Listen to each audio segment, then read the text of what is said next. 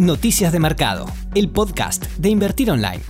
Hola, ¿qué tal? Bienvenidos a todos. Hoy, como siempre, traemos toda la información relevante para entender lo que sucede en los mercados.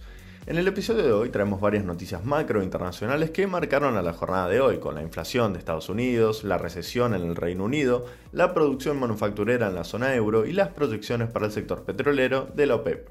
Además, te traemos novedades corporativas con presentación de resultados y otras noticias que afectaron a empresas muy importantes del mercado, como Moderna y Tesla.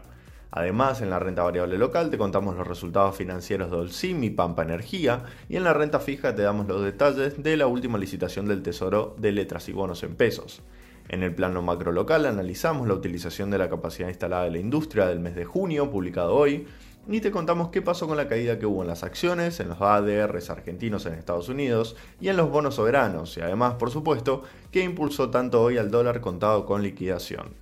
En cuanto a las noticias macro internacionales que impactaron en el mercado hoy, Estados Unidos publicó la inflación de julio, que fue del cero coma seis por ciento, mientras que los analistas esperaban un número en torno al cero coma tres por ciento. La suba en los precios del petróleo desfasó las previsiones, que generó una suba en los precios de la energía del dos coma cinco por ciento.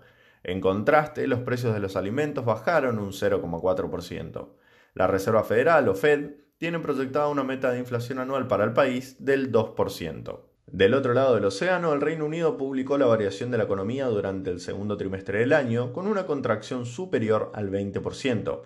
De esta manera volvió a estar en recesión por primera vez desde el dos mil ocho. Sin embargo, los datos mensuales de junio mostraron que el P I B, la producción industrial y la producción de la construcción se recuperaron más rápidamente de lo esperado. Adicionalmente, según la Oficina de Estadísticas de la Unión Europea, la producción manufacturera de la zona aumentó un nueve coma uno por ciento en junio con respecto a mayo, después de haber aumentado un doce coma tres por ciento en mayo con respecto a abril. De todas maneras, los analistas del mercado preveían un aumento intermensual del diez por ciento. Vinculado al sector energético, la Organización de Países Exportadores de Petróleo, o OPEP, alertó que la demanda de crudo durante este año será aún menor a la esperada. Acorde a su último informe, la baja llegará al nueve coma cero nueve por ciento frente al ocho coma cero tres por ciento estimado hace un mes y respondería al mayor freno de las actividades en algunos países durante el segundo trimestre. Los nuevos cálculos prevén que la demanda mundial promedie los noventa coma seis millones de barriles diarios en dos mil veinte, después de haber rozado los cien millones en dos mil diecinueve. Con vistas hacia el año que viene, el organismo informó que, a pesar de prever una paulatina recuperación, resaltan la incertidumbre que aún prevalece sobre la evolución futura del virus y su impacto en el mercado del petróleo.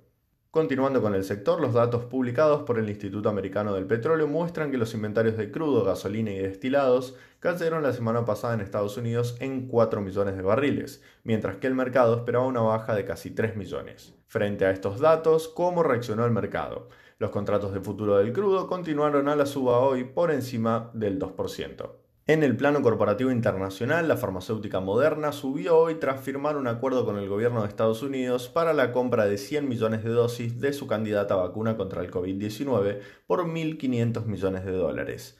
Moderna está liderando uno de los tres proyectos occidentales que han comenzado la fase final de ensayos clínicos en finalmente treinta mil voluntarios durante el mes de julio. Los resultados preliminares de la primera fase en un pequeño número de personas mostraron que su vacuna generó una respuesta inmune. Tesla sube más de un once por ciento en la jornada de hoy luego de informar que dividirá sus acciones cinco a uno, algo que se denomina stock split, para que el precio de las acciones sea menos costoso para los inversores individuales. Cada accionista registrado el veintiuno de agosto recibirá un dividendo de cuatro acciones ordinarias adicionales por cada acción que tenga en cartera de la empresa. Las operaciones comenzarán sobre una base ajustada dividida el treinta y uno de agosto. Hasta el momento, el banco Comafi no se manifestó respecto a cómo impactará esto en los tenedores de los C D Rs, que es algo que suele pasar un par de días hasta que se anuncian al respecto, así que seguiremos atentos a esto y ni bien publiquen algo lo vamos a estar informando. El gigante chino de los juegos y las redes sociales Tencent informó que su beneficio neto del segundo trimestre subió un treinta y siete por ciento, superando las expectativas del mercado debido a la mayor demanda de sus videojuegos por causa del confinamiento. Se trata de una de las compañías a las que el gobierno de Estados Unidos planea prohibir las transacciones en el país, junto a ByteDance, dueña de la aplicación TikTok. El problema de Tencent es que afectaría a su principal línea de negocio, WeChat.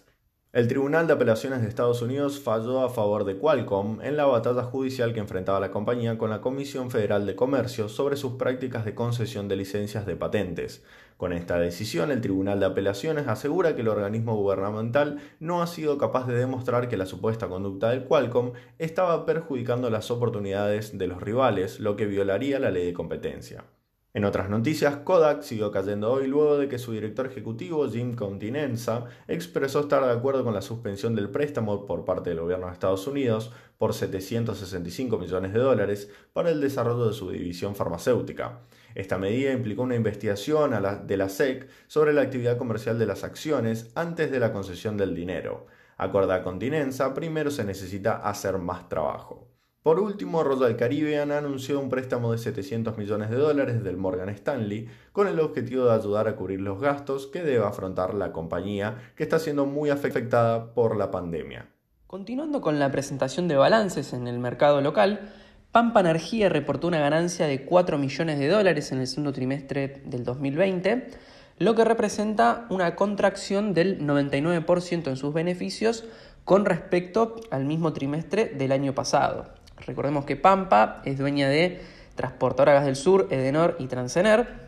De esta manera, los ingresos por ventas de Pampa sufrieron una contracción del cuarenta y tres por ciento en términos interanuales, que se explica por la desactualización de los cuadros tarifarios en los segmentos regulados, el fin del abastecimiento de combustible para la generación de energía eléctrica vendida a Cammesa desde enero del dos mil veinte y menores precios y volúmenes de venta de gas y petróleo. También es importante tener en cuenta el resultado extraordinario de más de dieciocho mil millones de pesos de Denor en el segundo trimestre del dos mil diecinueve, que también explica parte de la diferencia en los beneficios con respecto al año pasado. Holcim Argentina también presentó sus balances del último trimestre, registrando una ganancia de dieciocho millones de pesos, que es comparable con la ganancia de trescientos cincuenta y un millones del segundo trimestre del dos mil diecinueve. Los ingresos por ventas se desplomaron más de un veinticinco por ciento en términos interanuales debido al impacto negativo que tuvo la pandemia en la actividad del sector. La ganancia por acción fue de cinco centavos, que se compara con la ganancia por acción de un peso del segundo trimestre del año pasado. Tras el anuncio del acuerdo con los acreedores por la deuda en dólares conocido la semana pasada, el Ministerio de Economía afrontó en forma satisfactoria su primera colocación de deuda en pesos. A través de una licitación de cuatro títulos consiguió captar más de ciento siete mil millones de pesos, claramente por encima de los setenta mil millones ofrecidos originalmente, y le sobró para extender el vencimiento de cincuenta mil millones que tenía que afrontar. Los bonos colocados fueron las letras del Tesoro Nacional en pesos a descuento o LEDES con vencimiento el treinta de diciembre, de las cuales adjudicaron más de cuarenta y un mil millones de pesos. Por el mismo título, pero con vencimiento el veintinueve de enero del dos mil veintiuno, se adjudicaron más de treinta y dos mil millones de pesos. Por los bonos del Tesoro Nacional en pesos ajustados por S E R, más uno coma tres por ciento, con vencimiento al veinte de septiembre de dos mil veintidós, se adjudicaron más de veinte mil millones de pesos, y por último, por el mismo título, pero con una tasa del uno coma cuarenta y cinco por ciento y con vencimiento al trece de agosto del dos mil veintitrés, se adjudicaron doce mil ochocientos millones de pesos. El S and P Merval operó a la baja hoy mientras el mercado aguarda la formalización final del acuerdo de reestructuración de deuda bajo ley extranjera por unos sesenta y cinco mil millones de dólares y señales en las negociaciones con el F M I por el canje de cuarenta y cuatro mil millones de dólares. Todas las empresas que cotizan en el panel líder registraron variaciones negativas. Resaltamos las pérdidas superiores al cinco por ciento que sufrieron algunos bancos como B B V A, Macro, Grupo Financiero Valores y también compañías como Central Puerto y Sociedad Comercial del Plata. Mientras tanto, en Wall Street, los A D Rs de empresas argentinas retrocedieron hasta un cinco coma cinco por ciento. Esto también pudo verse en la suba del dólar contado con liquidación, que llegó a superar los ciento treinta y dos pesos y se estabilizó cerca de los ciento treinta al cierre de la jornada. Se trata de una suba de más del dos por ciento en una sola rueda. En cuanto a la renta fija, los principales bonos soberanos nominados en dólares operan con leves bajas que llegan hasta el uno por ciento, mientras el riesgo país subió levemente a dos mil ciento cuatro puntos.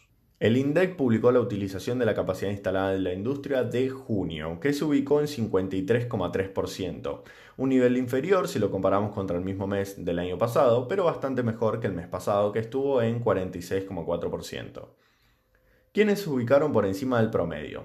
Las tabacaleras, casi al cien por ciento de su capacidad, seguido por la industria de papel y cartón, refinación del petróleo, minerales no metálicos, alimentos y bebidas y sustancias y productos químicos.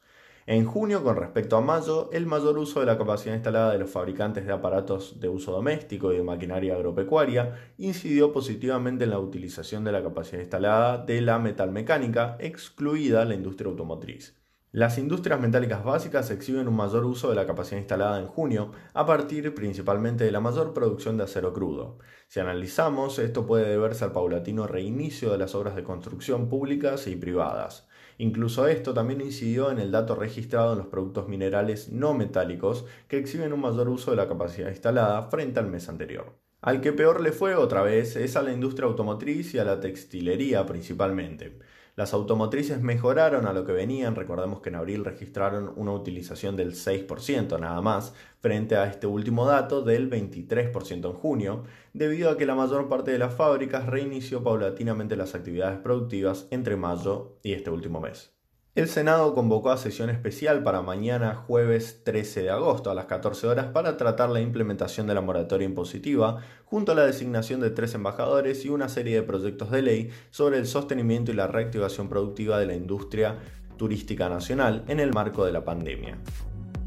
Te esperamos en la próxima edición de Noticias de Mercado, el podcast de Invertir Online. Para conocer más información, visita nuestro sitio doble u doble u doble u punto invertir online punto com y encontrarnos en nuestras redes sociales.